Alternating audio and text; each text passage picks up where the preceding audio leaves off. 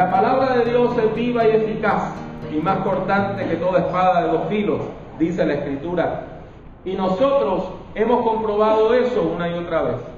Porque cuando vamos a esta colección de documentos antiguos que es la Biblia, encontramos siempre palabra de Dios para el hoy. Y uno se pregunta cómo es posible que un documento antiguo, escrito en algunas porciones miles y miles de años atrás, puede hablar a nuestro corazón de una manera tan clara. La palabra del Señor se renueva cada vez que la leemos. Y se da un fenómeno bien interesante. Y es que cada vez que usted lee la Biblia, desde su lugar, desde su lugar social, desde los ojos que nos da el hoy, encontramos cosas nuevas en la palabra.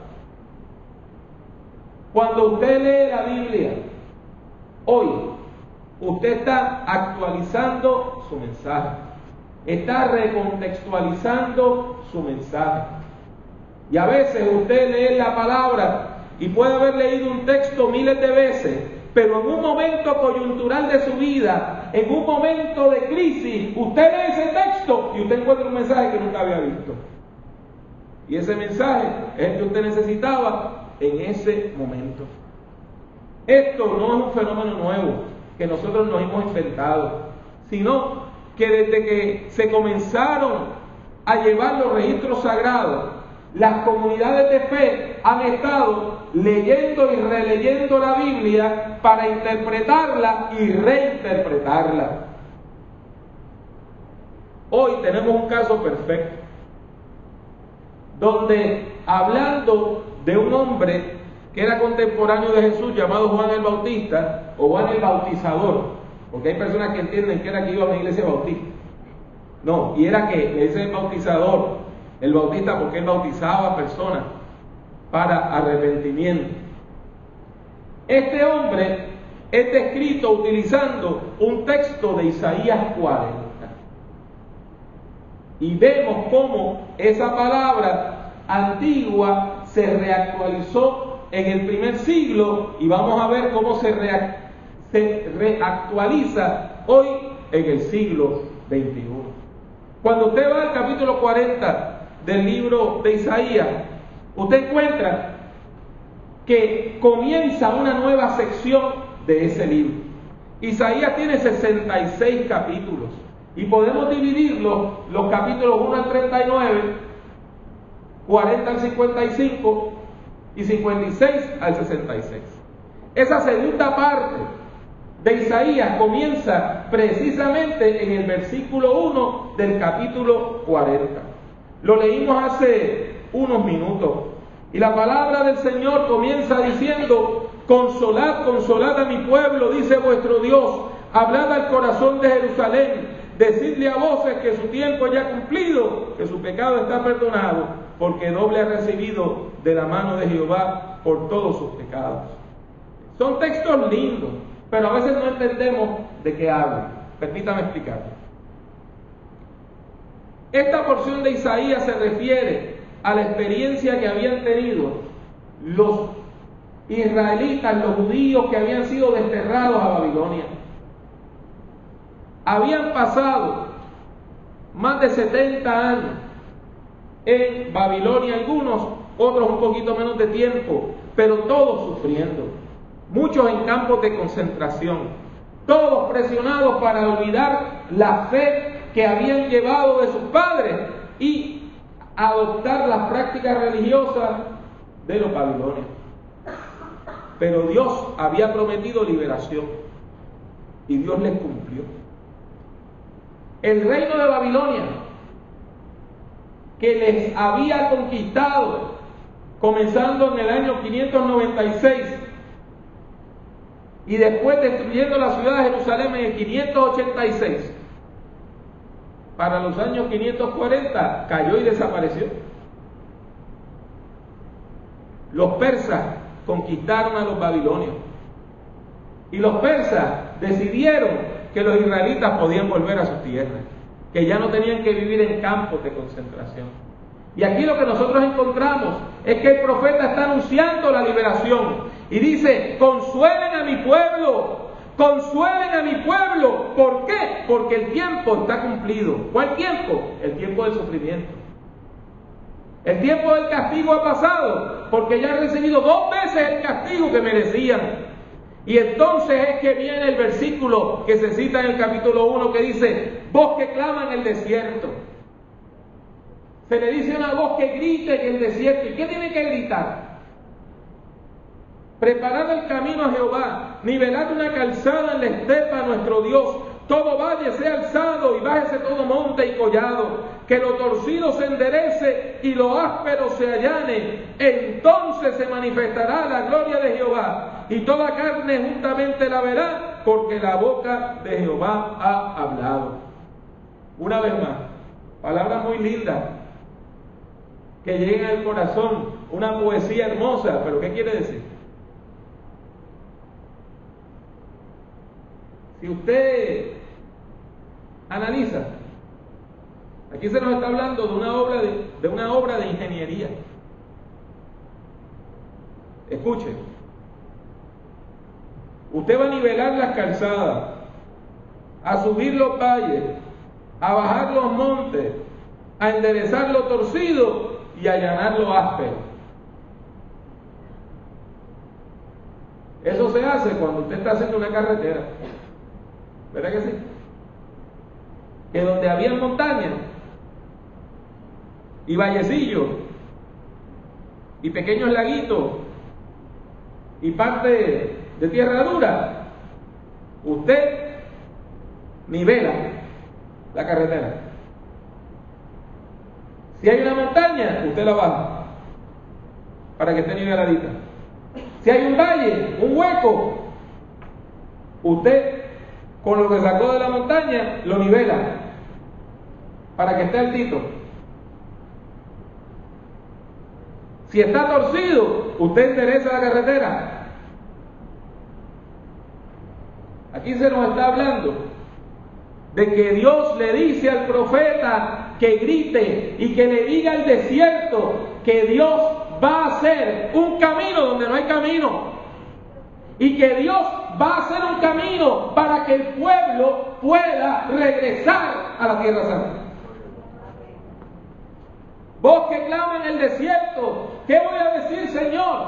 Dile a los montes que se bajen, dile a los valles que se suban, dile a lo torcido que se enderece, dile a lo áspero que se allane y que se nivele la calzada para que mi pueblo pueda caminar desde Babilonia hasta Jerusalén, porque llegó el tiempo de volver a casa.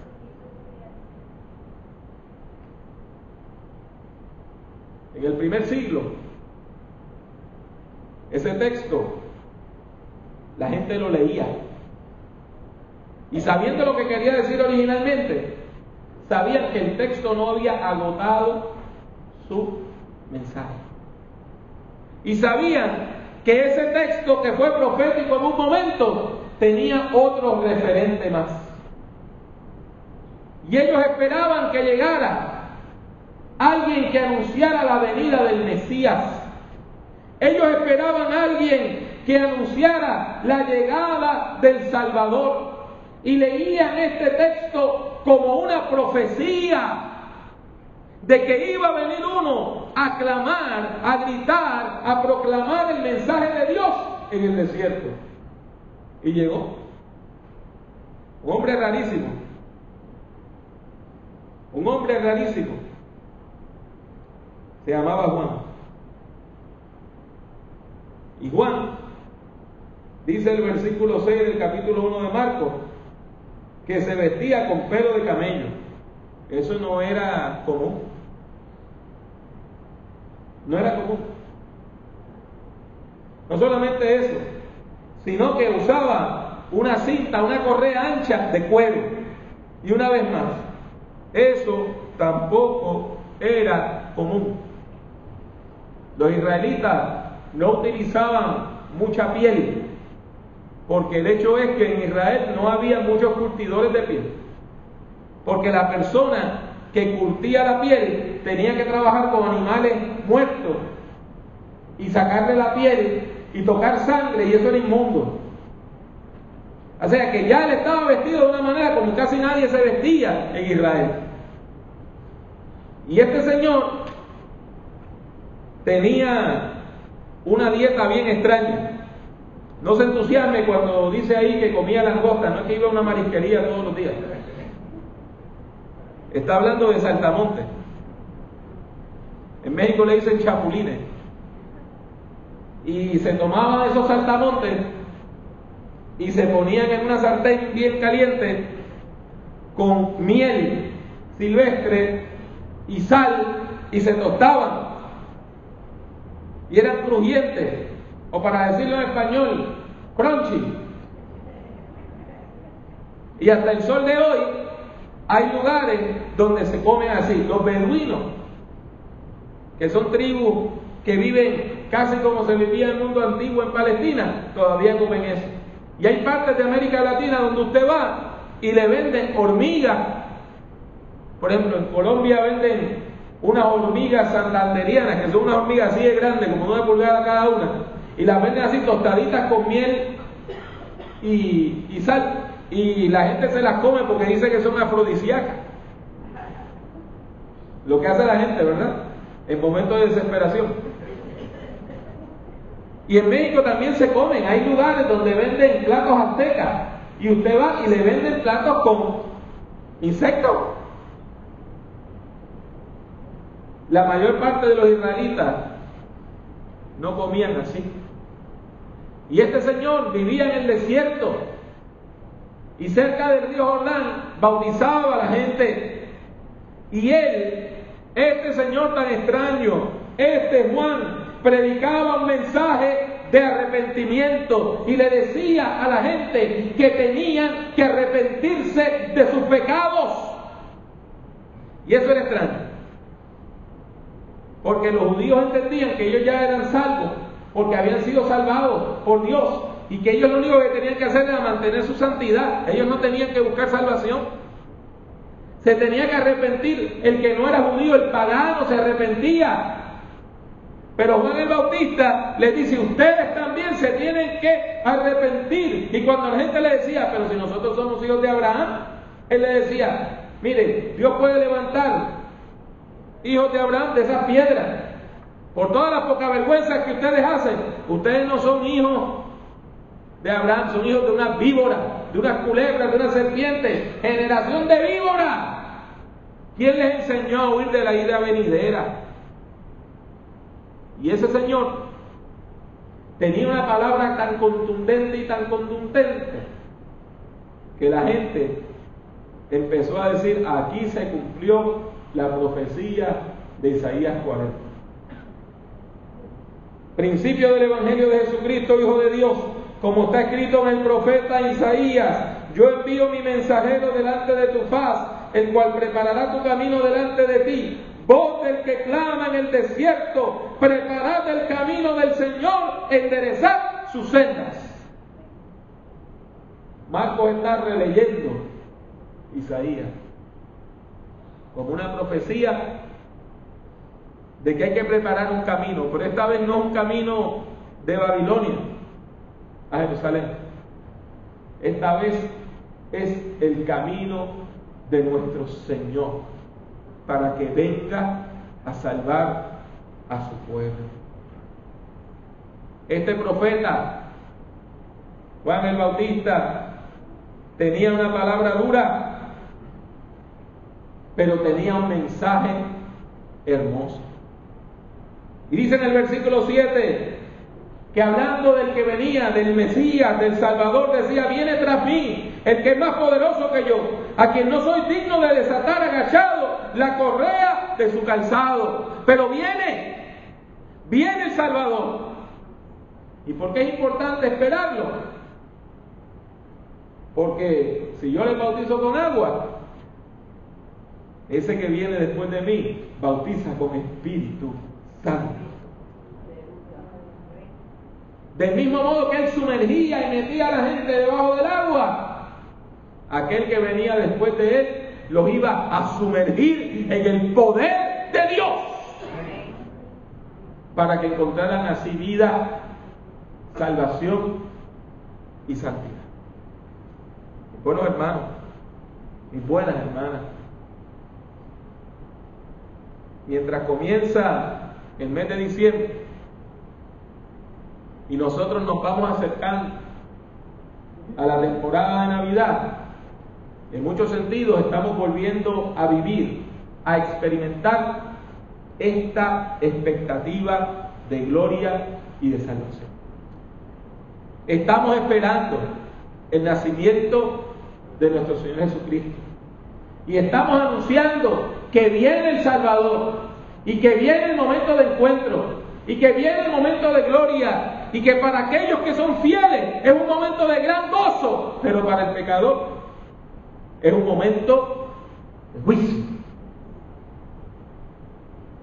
Viene nuestro Salvador. Y Dios está mandando personas a que anuncien esa llegada, para que cada uno de nuestros corazones se prepare para recibir ese encuentro con Dios. Porque en la vida de cada persona hay un momento de encuentro. En la vida de cada persona hay un momento de juicio y de confrontación. El texto es claro.